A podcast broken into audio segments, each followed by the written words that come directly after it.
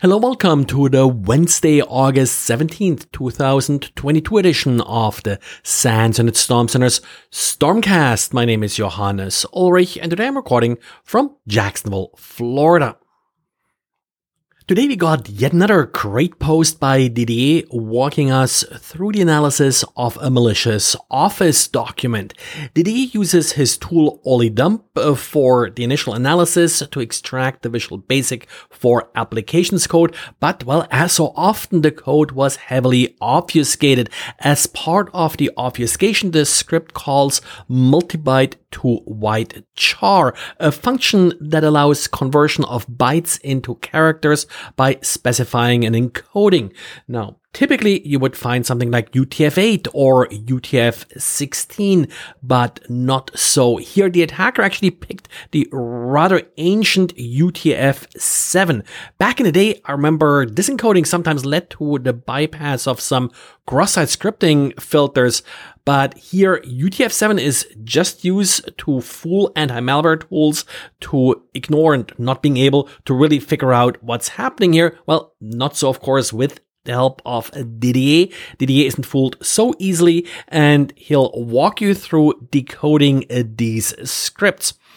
The output is binary code followed by some assembly source code, which actually doesn't really make sense, and Didier guesses that the assembly source code was just left by mistake. Now, the shellcode Didier was able to analyze as 64-bit code, and that finally revealed then a URL that may be used to load additional code. So, pretty thorough walkthrough here of some interesting and somewhat unusual sample. And Microsoft recently went after a threat group that they're calling Seaborgium, and that is likely aligned with Russian interests. Of course, Microsoft always uses the name of certain elements to identify different threat groups. Like so many advanced persistent threat campaigns, this one also takes advantage of phishing and then, of course, breaches organizations, typically here to leak data. This is one of those groups that will go after individuals, will go after organizations. They mention NATO here as an example, and many other organizations were targeted here. They leak information, typically sort of to shape the narrative, as Microsoft put it, or basically in some cases maybe discredit these particular individuals. Of course, the real interesting part of these write-ups is always the different techniques and such that these adversaries are using. Microsoft talks about how they, for example, use LinkedIn accounts in order to collect open source intelligence on their targets.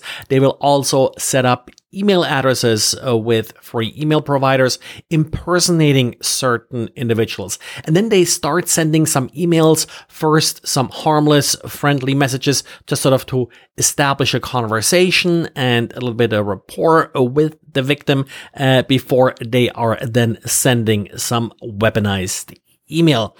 Microsoft's blog includes many samples and additional details to help you identify possible intrusions by this group. What I always find interesting here is when they're listing the domains that were used as part of the campaign.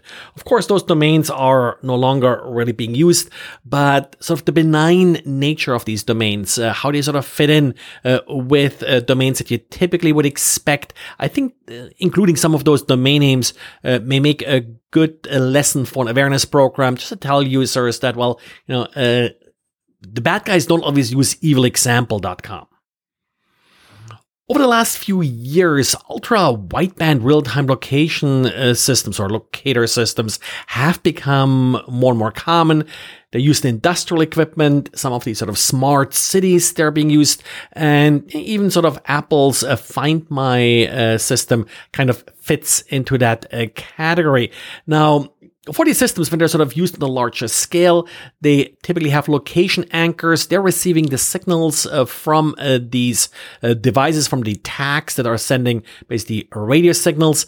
And then these location anchors, they are then connecting back to some kind of central server, either via Wi-Fi or via Ethernet. And of course, because these are often sort of distributed systems across a larger area, Wi-Fi is quite common. common.